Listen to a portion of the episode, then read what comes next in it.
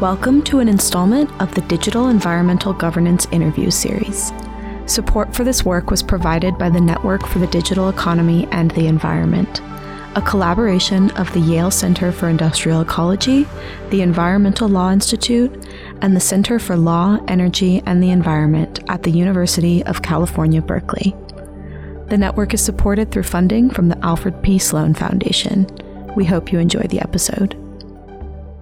When we're using digital technologies to look at environmental issues or to address environmental issues, then we're also programming in a way the way we look at these issues and the way that we measure environmental issues and the way we define the, the environmental problems or the sustainability problems more broadly.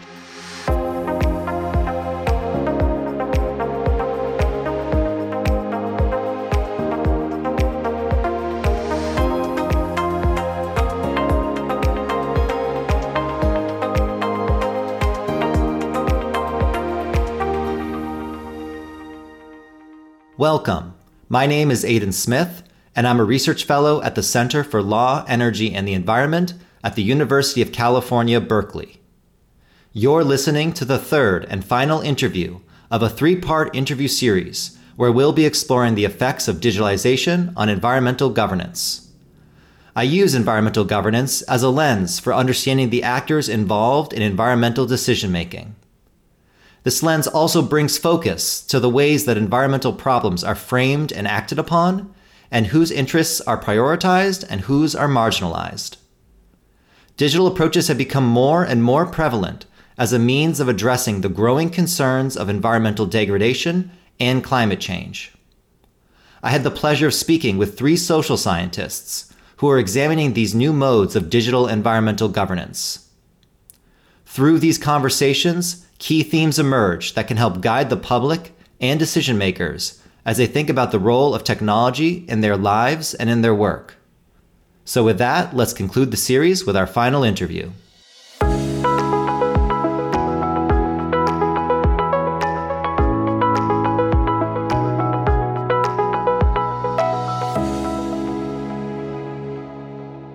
Welcome. I'm thrilled to be joined by Sake Kruk, Sake is a PhD researcher at the Environmental Policy Group at Wageningen University. His research examines how digital technologies are used to make food systems more sustainable. His work shows how digital technologies are becoming a new form of digital environmental governance within food systems. Sake will be discussing his current research project, which looks at how digital technologies are being used for the purpose of sustainable assurance within aquaculture supply chains. Sustainability assurance is a term that describes the monitoring and assessment of sustainability claims. Sake has also done work that looks at digital sustainability initiatives and how smallholder farmers engage and participate in these kinds of initiatives. Additionally, he's written about the ways that digitalization shapes environmental governance more broadly. I'm excited to talk to him today about all of these topics. Sake, welcome, and thank you for speaking with us today. Yes, thank you. Thank you for having me. So I thought we could begin by having you provide an overview of your current research focus and project. And maybe you could say a little bit about why you think this is an important topic to study and what drew you to the work.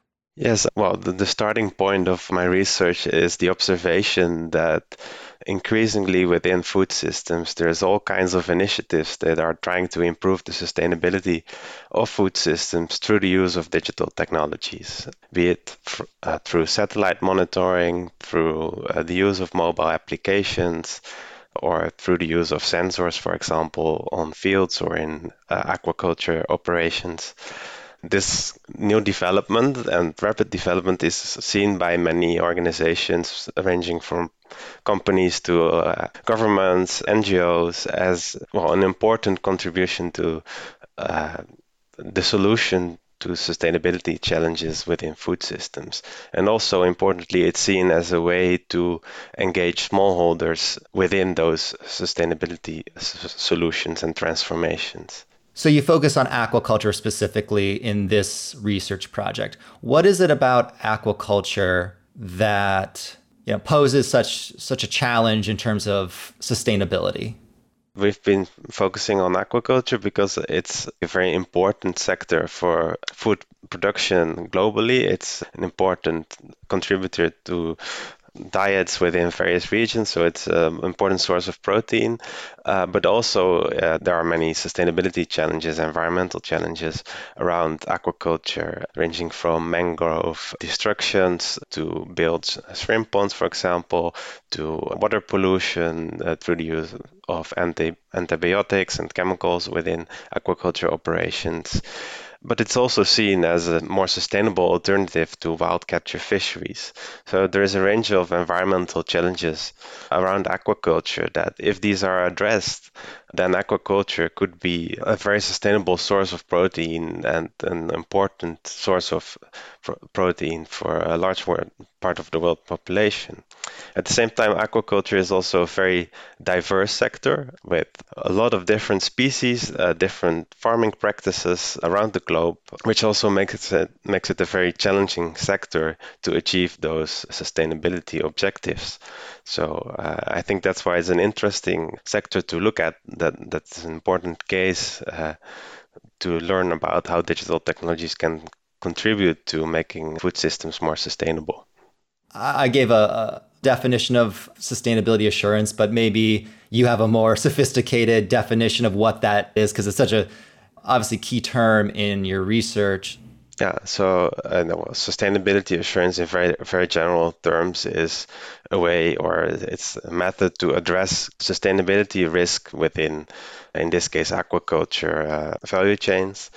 Uh, so it's a w- way of dealing with risks, often across different locations. So it, it involves monitoring of sustainability parameters, verification of the data, and then also communication of whether certain standards have been met. Great. Yeah, thank you.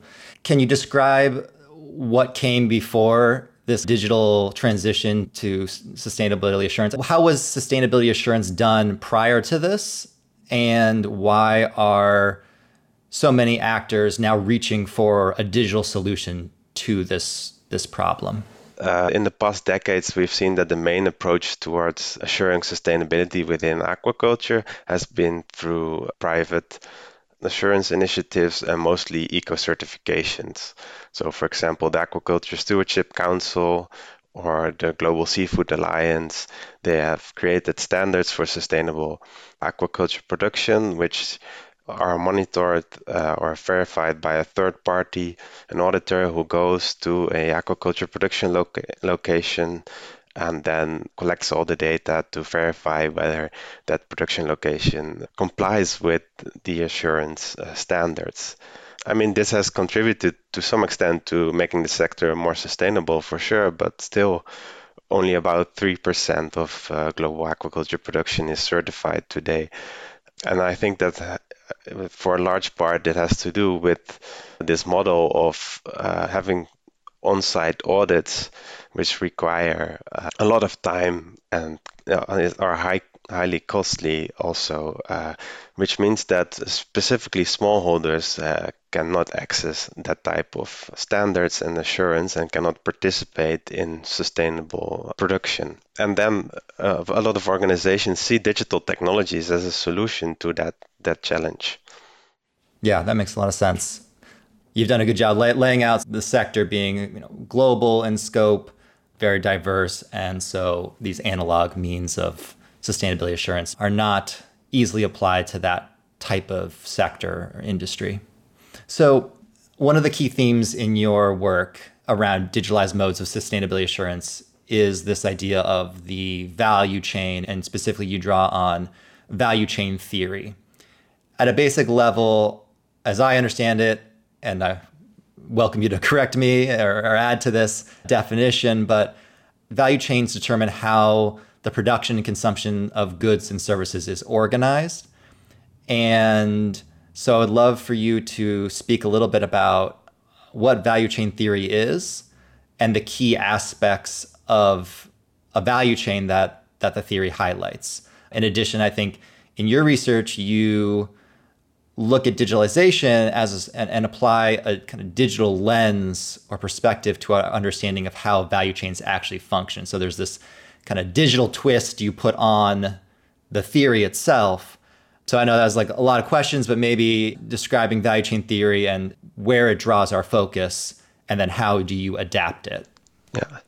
So yeah, I'm looking at value chain theory because it's a way of looking at the ways in which global production and consumption are organized. And uh, yeah, one of the key approaches or dominant approaches within value chain theory looks at basically three variables that tell how or can be analyzed to, to see how a value chain is organized. Um, and this is a, an approach developed by Gary Gereffi and, and his colleagues. And it starts with looking at the complexity of the product. So, how complex is it to make this product? How complex are the requirements set to, to make this product? Then, secondly, it looks at codification. So, codification is, is basically a way of dealing with the complexity of the product requirements through standardized codified procedures, which uh, make it uh, in in some way easier to deal with the complexity.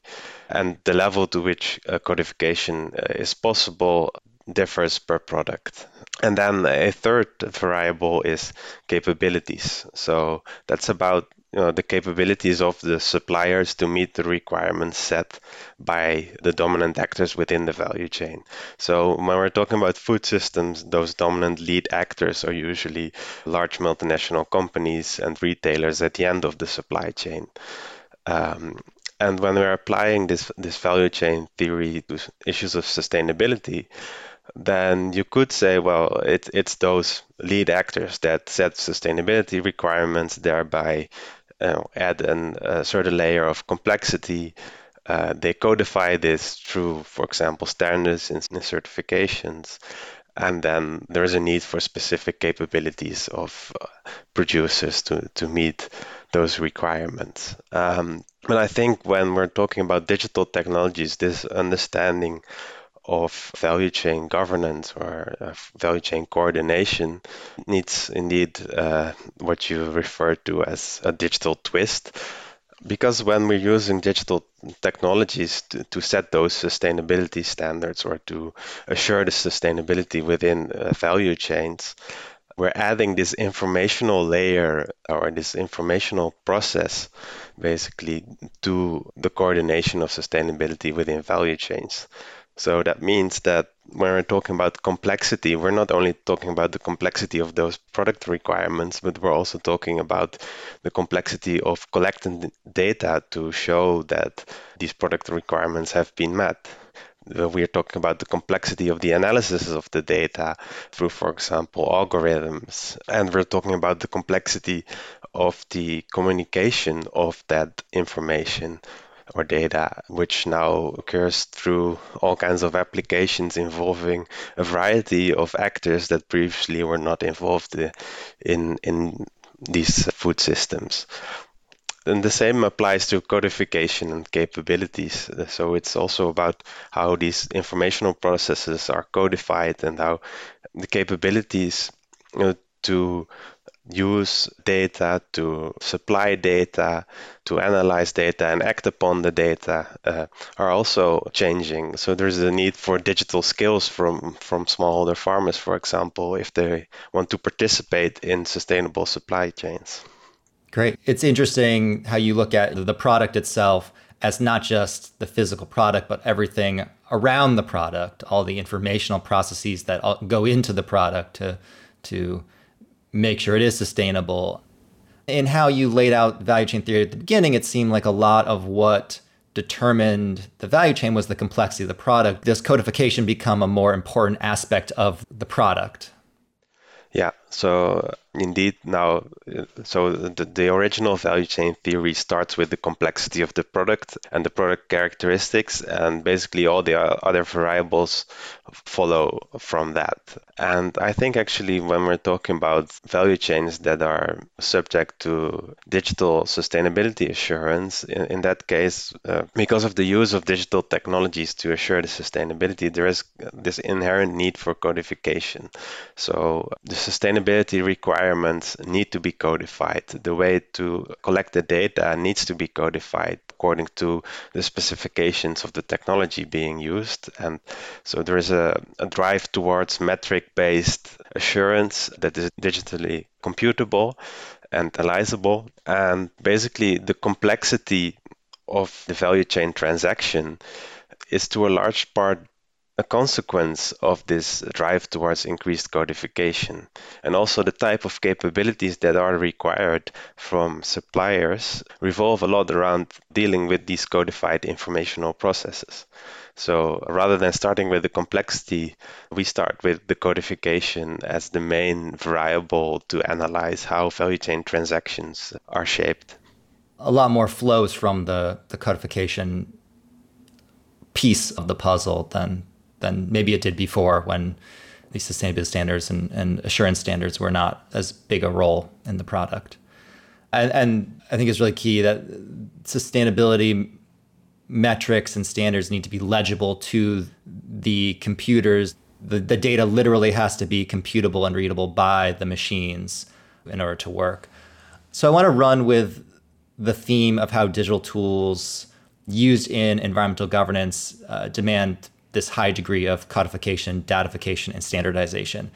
And in one of your published articles, you explore and analyze a diverse set of 10 digital sustainability initiatives, and you draw conclusions about how digital technologies alter and structure our understanding of what needs to be governed.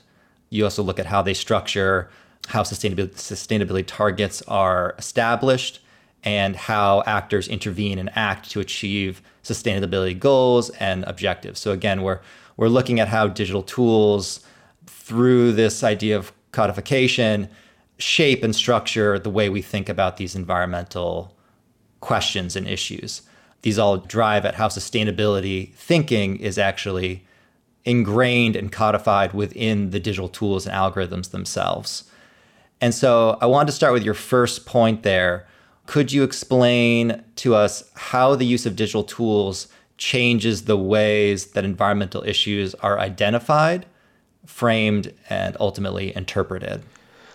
Yes, so indeed, one of our main observations or starting points is to say that when we're using digital technologies to look at environmental issues or to address environmental issues, then we're also programming in a way the way we look at these issues and the way that we measure environmental issues and the way we define the, the environmental problems or the sustainability problems more broadly which means that the use of digital technologies determines what kind of data is collected and thereby defines sustainability issues according to the type of data that can be collected using digital tools, which is often computable data, it's numerical data, it's metrics based, and it's dependent on, for example, what a sensor can measure and therefore it's very often also uh, environmental biophysical data.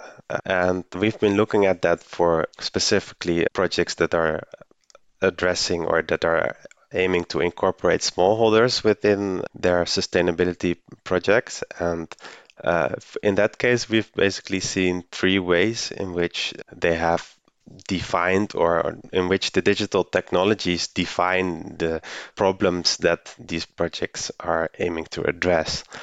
And for uh, yeah, a large group of projects, that's indeed uh, this environmental kind of representation of the issues at stake. So it's really about uh, measurable environmental indicators. Then there's a second group of initiatives that perhaps looks a bit more broadly and also includes data about the actions and decisions of smallholder farmers. So it, that may affect the sustainability outcome of uh, their farming practices. So it's not only about the direct environmental impact, but it's looking at what's behind that. So it's more behavioral kind of understanding of the issue at stake. Then there's also a last group of approaches that creates a digital identity for smallholders. So the smallholders themselves can supply data to this digital platform, for example, or they have some kind of leverage about how they are being represented. Uh, so these are three ways in which the use of digital technologies creates a certain lens to understanding sustainability issues around smallholder food production. Great, thank you for that. we've established now how digital tools shape how we think about and frame environmental issues. Um, you also talk about in your paper the different ways that sustainability initiatives have used digital technologies and algorithms to reshape the process by which they set, implement, and monitor sustainability objectives. So, how do digital tools affect or inform the ways that we set our sustainability goals and objectives? Yeah, so when you're using a digital application, you're indeed defining the problem in a certain way, but then based on the data that you're collecting about that problem, you're also defining a norm or an, a goal or an ambition to work towards. Um, so you're defining basically what sustainability is in that digital application. And what we have seen is again three main approaches. So for the first one is defining sustainability as a, a certain threshold or a certain standard um, so, you know, if you're collecting those metrics or metric-based data, you can couple that with a certain threshold. So, if a certain oxygen level within the shrimp pond is, is reached, for example, then this is defined as sustainable. Then there is a, another group of initiatives or digital approaches that defines their sustainability norms in a more location-specific way. So, it's gathering data about uh, a single farm, for example, and then uh, defining what should be done at that single farm. So there's not one overall general definition or threshold uh, for sustainability, but it's, for example, optimizing the use of inputs to get high, as high an output as possible. So very often this this type of approach is about optimization, resource efficiency on a specific location again, that's something that optimization, that's something that is computable for digital technologies. And then we have seen a third group of approaches that's more of a uh, doesn't really define sustainability and they take a more open normative approach so for example it's platforms on which smallholders can exchange information on how to farm for example or they exchange information to prevent the spread of diseases but there is no clear definition of sustainability programmed into the digital application. So, in the last case, does the definition of what sustainability is emerge through this interaction between different actors and different smallholders? Is that the idea? Yeah, so it's indeed more up to the users what comes out as sustainable. And in one way, you could say that's very positive. So it leaves more options to determine yourself how to approach or change your farming practice uh, to become more sustainable. But on the other hand, it's less clear what then the environmental outcomes and benefits of such an approach are. Yeah, this exchange of information is it primarily between smallholders or is it between all actors within the supply chain to then define what sustainability is? Yeah, that depends on, on, on the cases that you're looking at. So we're not talking in very uh, abstract terms, right? But I could give an example of an, uh, a fishery application called Abalobi, where fishermen exchange data about, or they collect data about the fish that they catch and then they can use that data uh, to also sell their fish. So they can show where they caught it, when, etc. But it doesn't necessarily define whether it's sustainable or not. And then there is an information exchange between a fisher and somebody who is buying the fish. But the environmental benefit of this is less clear, I would say. Uh, it could be there because there is information about the fish, but the actual decision or the judgment about whether this is sustainable or not is up to the users of the digital application. And it might that information that is presented to the buyer, it's not necessarily driving towards a sustainability objective. It's just merely however the producer wants to describe their product that the digital tool allows them to provide that information to the potential buyer. The first two instances sound like that there are clear objectives there. And if I understand you correctly, in the first instance w- with thresholds and standards, that feels a little bit more externally defined. Whereas the second case, where you mentioned it's more location based, more farm specific, that maybe is more internally defined. But in both instances, you do see this kind of drive towards some end goal, right? Whereas in the third case, you don't see that as much. Yeah, but I would say that both the first and the second are to a large extent externally defined because the goals of the program or of the application, I should say, are programmed into that application. So if a farm management application has been programmed to optimize the efficiency of inputs and outputs, then this is an externally defined objective that also can serve the needs of other actors within value chains that want to increase the productivity of their suppliers uh, to be able to sell more or to buy more and also sell more. I think that's the, the, key message also is that these these goals are already pre-programmed into the applications except for a few cases where there is not such a clear objective and then this is indeed much more defined by the actual users of the application. Great. Thank yeah thank you for that that clarification. I think that's important important note. So the last piece the, the last argument you make in your your paper is that sustainability initiatives that use digital technologies also use those technologies to inform the strategies and actions taken to reach these often predefined goals and objectives. So, my question is how do digital technologies introduce new strategies and ways to act toward environmental and sustainability goals and objectives? Yeah, so um, based on the data that the, that these digital applications gather and analyze, and then the norms that they set, they also set out the course of action. I think to implement sustainability uh, action uh, within food systems, um, and no, it it follows also from those other two aspects. Uh, I would say uh, what that in, and entails.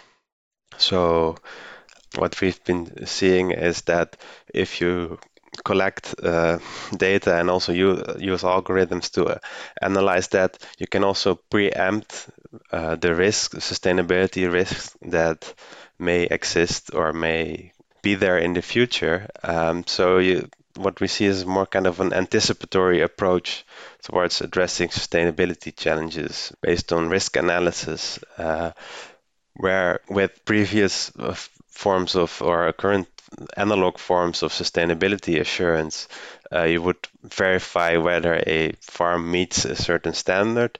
What we're now increasingly seeing is that all kinds of organizations are starting to predict whether a farm could or would uh, be a risk to sustainability issues. Um, so it's taking this more uh, you know, anticipatory approach.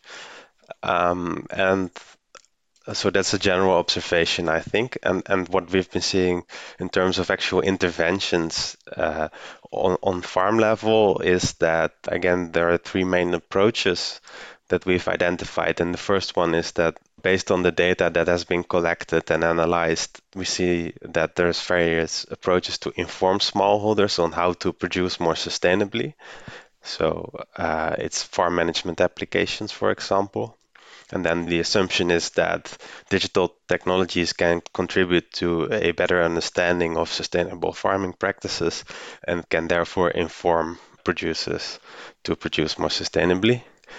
There's also another group of approaches that uses rewards and sanctions.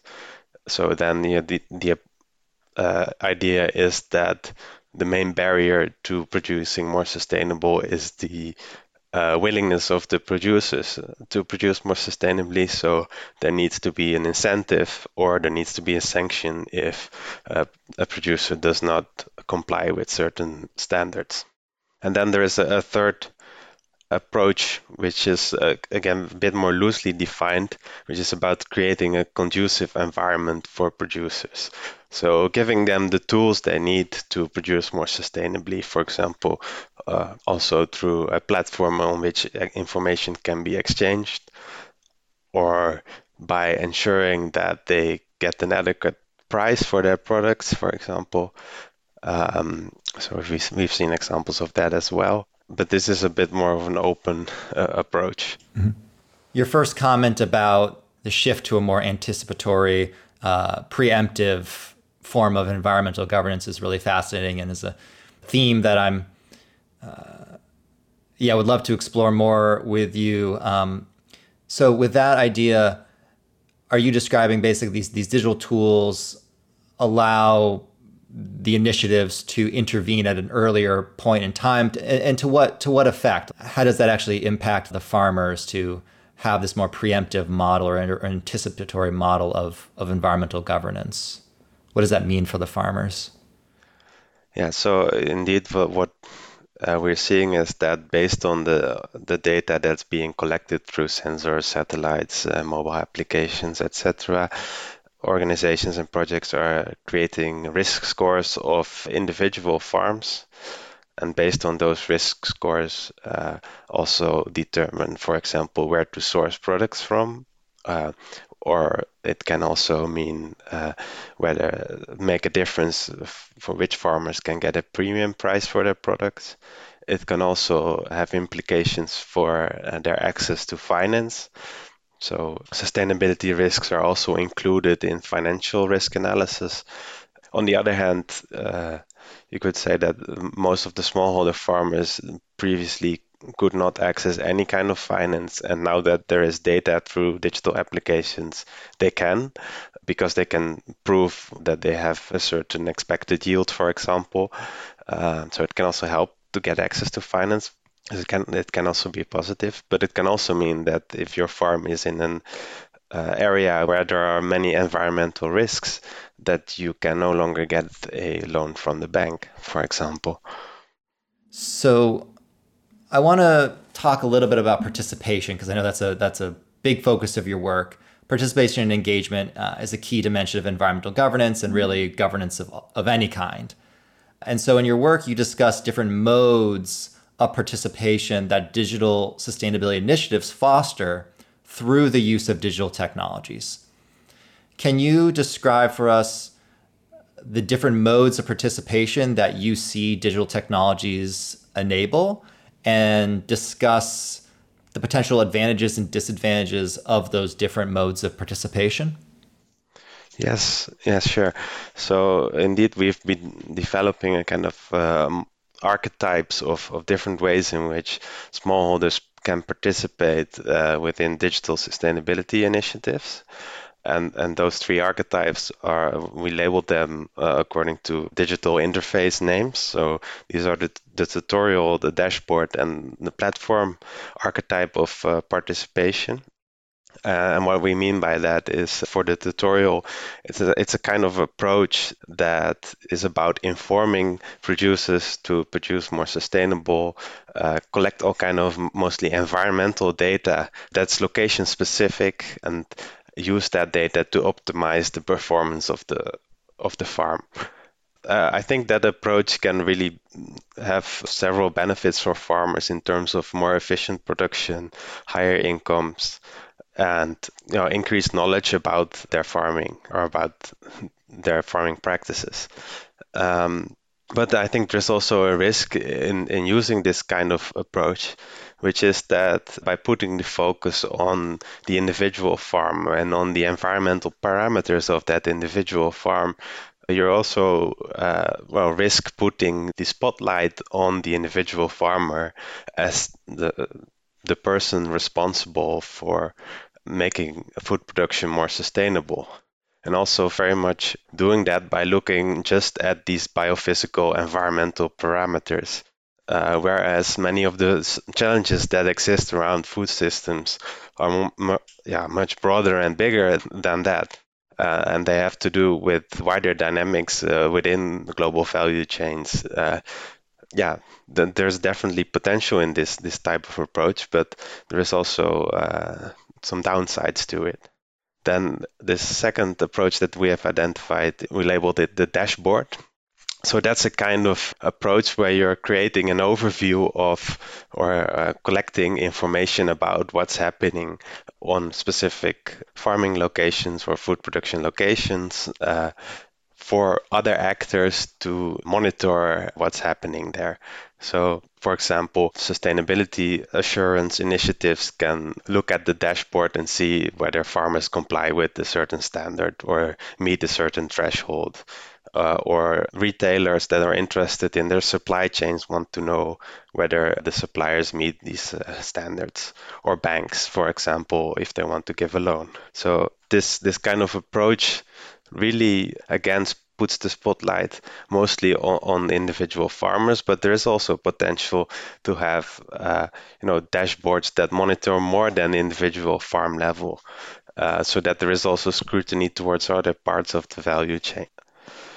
What's more is, is that uh, using these kind of dashboards also uh, and using metrics to verify compliance with standards means that there is a danger that these standards are becoming an end in themselves.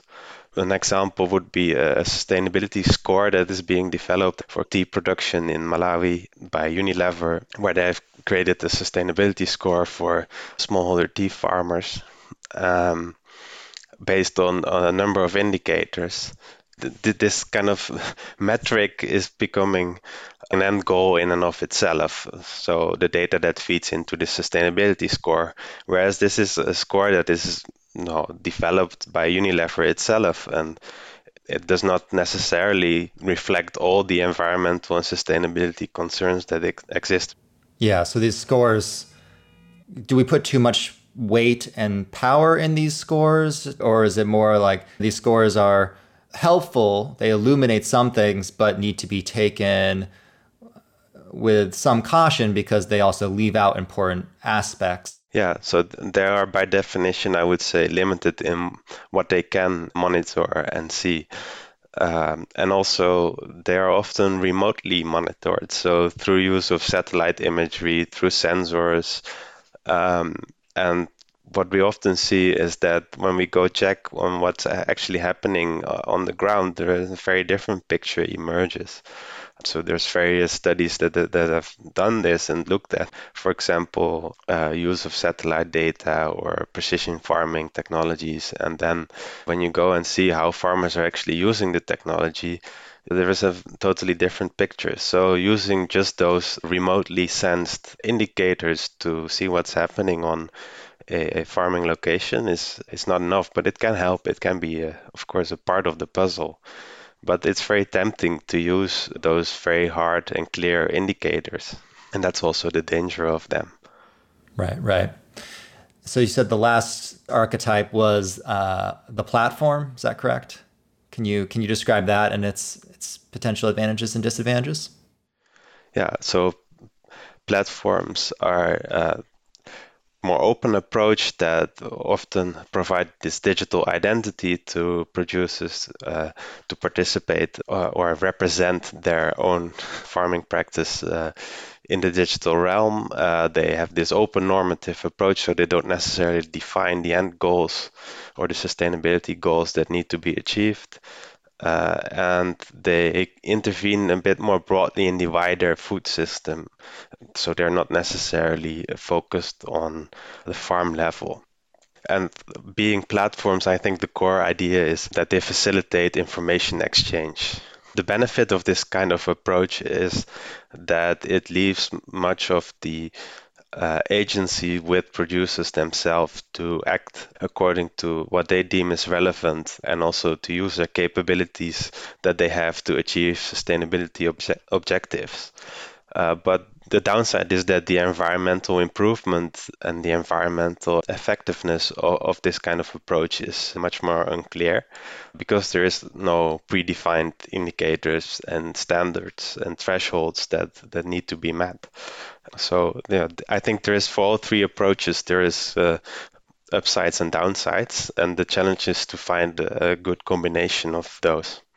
Yeah, that's. I think you point this out in your paper that initiatives might employ all three of them or or use them in different combinations so it's not so much you know one is clearly better than the others would you say that they have their their place in time or do you gravitate more towards one form of engaging smallholders. Um, and I also want to maybe just make a point about even as you mentioned that the platform is more uh, more open, flexible uh, use of digital technologies. Um, I would be curious to know if the platforms are structured themselves in some way, right?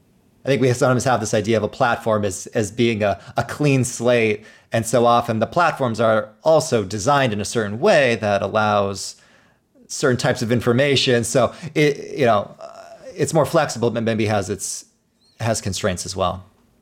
Yeah, of course. Yeah. So indeed, the, the platform is also designed, and, and that's the starting idea, of course, that uh, all these digital initiatives are designed in a certain way. So they define uh, sustainability goals. Uh, although some of them are more open in that, but still there is, you know, there is decisions about what kind of information is being shared on on these platforms, for example or what options there are in a selection menu, in a drop down box, or what, all these kind of programming decisions in the end matter, I think, for the way in which you can engage with sustainability initiatives.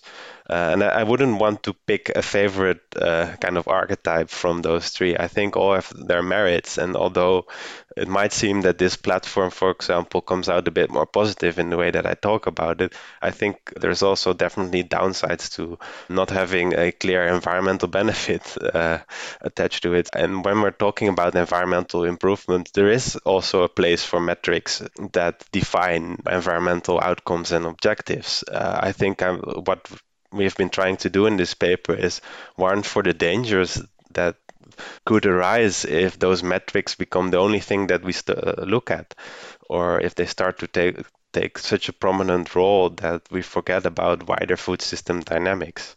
So I think these are all ingredients that are part of a wider sustainability puzzle. Mm-hmm. Yeah, that's a great point. Thanks, thanks for that. Um, so I want to get to one of the key questions or one of the key points in this idea of environmental governance is uh, our power dynamics. We've been talking about the ways in which these tools, these digital tools, reshape how we think about environmental issues, how we define environmental goals and sustainability goals, how we act on sustainability objectives to to realize them. And so I feel like this all congeals around a question, which is who are the actors pushing for increased digitalization in sustainability assurance, uh, whether that's within aquaculture or, or just in, in generally environmental governance? And what are the dependencies, new relationships, pressures that are produced as a result of this, as the result of everything we've been talking around around these, the use of these digital technologies. Um, how does it invert power dynamics in different in different ways? Yeah, yeah, I think that that's really indeed one of the key things that we're looking for and trying to understand. And so by by showing the ways in which digital technologies program already certain ways of understanding environmental issues and goals and uh, intervening in those issues, I think we're also trying to show that the actors that are doing this gain a more prominent role within environmental governance, and the same applies to the you know the, the story about value chains. So the shifting control or, or shifting power within value chains from the traditional lead firms uh, that coordinate the production process to those kind of digital assurance tools that coordinate through the use of informational processes. And so, what we're actually saying is that we're seeing a shift from lead firms within value chains to lead digital actors. And so, who are these lead, digital actors that are starting to gain an increasingly prominent role within food systems? Uh, it, it's really a diverse bunch. Uh, I would say so. There is also NGOs doing this. There, there are private companies doing this. There are sustainability standards doing this. Uh, but when, what we also see is that the knowledge about digital technologies mostly is is captured by private companies. Uh, and so we also see, for example, that big tech is gaining a way more important role within environmental governance. So, for example, we see Microsoft also developing farming applications for smallholders in India and the US developing low cost sensors and algorithms to improve the yield and farming practices. So private sector is in a way a gatekeeper to the digital realm and in that way it's it's gaining a very prominent position within environmental governance uh, of food systems mm-hmm. and can you describe who the traditional actors would you know, have been in the past and you mentioned this this shift towards private big tech is that in contrast to more public initiatives previously or what's the maybe you could talk about the shift, if there is one, from public to private, and also speak to who the lead actors would have been prior to this more digital transition. Yeah, so I think in general, in, in within value chains, when we're talking about lead firms, we're talking about multinational companies, so the Unilevers uh, of this world, and maybe big retailers that also coordinate the the value chain uh, of the products that they sell. Um, and I, I wouldn't say that their power has entirely disappeared, far from it. But I'm seeing that there there's a new site or new locus of power emerging, which is in the digital realm. And we see different actors taking a prominent position in that digital realm. Uh, but I think the traditional lead firms are starting to realize that. So we see, for example, also Bayer Monsanto also developing farm management applications, uh, which is like a, a, traditional lead firm within agriculture. So I think there is a power struggle also going on to gain control over these informational processes. But uh, before, you know, whether it was private retailers or now private tech companies, sustainability insur- assurance has, it sounds like, always been a thing of private industry. So within global value chains, because they are so globally organized, um, sustainability assurance has been mostly a, a, private governance affair through uh, certification schemes. And of course, there's also trade regulations by public governments. But when it comes to more advanced uh, sustainability assurance within value chains, uh, it has been mostly private. Yeah. So can you also speak to data privacy, data control, data ownership. How, how is that playing out as an issue? Or what have you found um, around those types of questions? Whenever you have big tech or any kind of technology company, a lot of data is being collected. Uh, is this a concern or how, how do you think about those questions? Yeah, it's a very good question. I think uh, this is indeed now becoming uh, kind of the side where these power struggles play out. It's control over information and informational processes. Um, so questions of data access and ownership are becoming very important. And that's also what we're seeing within those sustainability initiatives, very different ways of dealing with that. So some of them actually ensure that producers remain the owners of their own data, but others do not do that.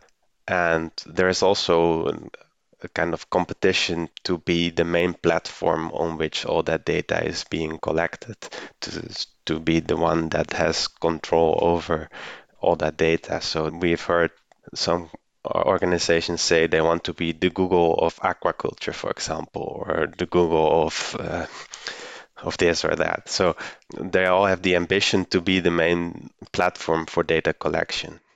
And do you see, I mean, one of the questions I would have around this increased role of technology companies in sustainability assurance is what are they ultimately pushing as the vision for sustainability? And so I'm curious if you have any reflections or meditations on how these these different actors are reshaping or maybe reinforcing existing practices and approaches to farming. Yeah. this is a bit speculative, but in general, I think a lot of those uh, organizations are pushing towards increased optimization of resource use to increase yields, increase productivity with minimum use of inputs. So it's the precision farming approach, which indeed optimizes the production process uh, to get as much out of it as possible. And, that's a very particular understanding of sustainability within food systems, which is not necessarily shared by uh, everyone.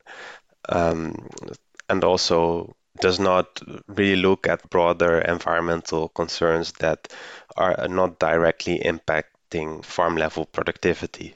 So, for example, wider habitat or biodiversity concerns. Yeah. So, I'm aware that you are currently in the midst of your research on aquaculture assurance and that you may have not developed fully formed conclusions, but I wanted to ask, you know, how effective do you believe this digitalized approach to sustainability assurance within aquaculture is or will be, and what factors should guide our thinking in, de- in determining quote unquote effectiveness? Yeah, I think that's a really good question and one that, that I'm also still wondering about uh, the answer. And may- maybe uh, the question is not so much whether the use of digital technologies for sustainability assurance is effective or not, but it's about asking the right questions about the use of digital technologies. Because in the end, what we're saying is the use of digital technologies is a form of governance. So it's a way of achieving sustainability objectives. And the way that's being done, there's a wide, a wide variation that we're trying to map out.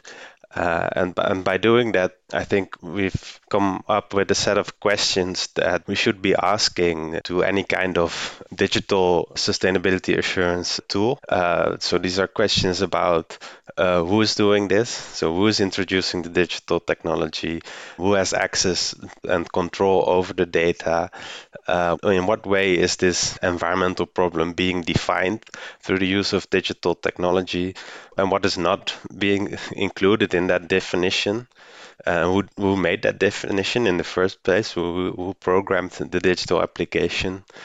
Uh, and and yeah, who's winning and who's losing out from the use of this digital technology, and, and who benefits from the knowledge and the, the interventions that are generated uh, by and through these digital technologies. Um, and then also you know how, how are they applied in practice so uh, who decides on, on the priorities and what are the effects in practice and, and i think we cannot draw a, a general conclusions on all digital technologies and all kind of approaches that are being introduced into supply chains or in, into food systems in general. Uh, but I think we should ask these critical questions to find solutions that work. Right. It's such a diverse and global sector that to say there's one path forward maybe is is naive, but I think you've laid out a, a number of really important questions that policymaker, decision maker, someone who's implementing a program or building out a sustainability initiative should be asking themselves that that will guide their work in a way. Um, so that's that's great. Um, I did want to ask you, are, are there sustainability initiatives that are currently using digital tools and algorithms that you would hold up as an exemplar, or you know, are there places that are doing sustainability assurance well uh, in your mind? Yeah, I wouldn't necessarily want to mention one particular example that is doing everything uh, all right or everything uh, in in a good way. But I think I can give some examples of, of approaches that are being taken that seem promising. So some of the, the, the, projects that we've been looking at, they combine looking uh, at these environmental issues in food systems through digital technologies with also analog means. So ground truth, truthing the digital data by still visiting a farm or having some kind of conversation and that can be more efficient still than uh, doing that for every single farm but at least uh, you know combining digital and analog ways of seeing looking at environmental issues. So that that's I think a good practice to keep in that human factor in understanding and also judging uh, the environmental issues uh, in, in, food systems. I think also some approach that, that I would like to mention uh, enable the data sharing among farmers. Uh, I think that's also very promising. So, for example, we've seen this in, in Thailand where shrimp farmers pre competitively share data to basically prevent the spread of disease in, in shrimp ponds, which usually is difficult to do because there is it's sensitive competitive information. Uh, but through the use of a digital application, this this has been enabled, and it helps in preventing the spread of diseases. So I think that's an excellent uh, example of information sharing between farmers that benefits also the farmers. Would you describe where you're at in this research on sustainability assurance in aquaculture, and also as we wrap up, maybe discuss any other projects you're currently working on or have planned for the future? Yes. Well, we're still uh, rounding off our work on sustainability assurance, but we hope to get this published very soon. And we're currently also developing further research into how these digital applications and, and forms of sustainability assurance that we, have been looking at uh, basically a bit from a distance. Uh, how they work out on the ground. So, in specific local settings, our plan is to look at a particular digital application uh, for farm management in aquaculture and to also see how you know, the, the, the, issues that we've been talking about around problem definitions, ways of participation, and interventions work out in practice with, with actual farmers on the ground. So that, that's definitely a key next step in our research.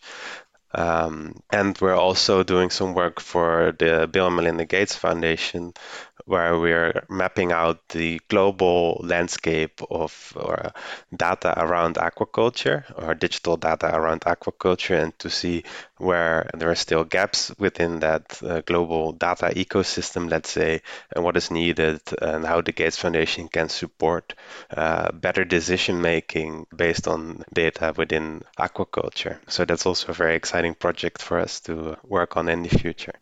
Yeah, that's fascinating. Great. Great. Well, it's been a pleasure talking to you, and I want to thank you for taking the time to talk to us about your research today.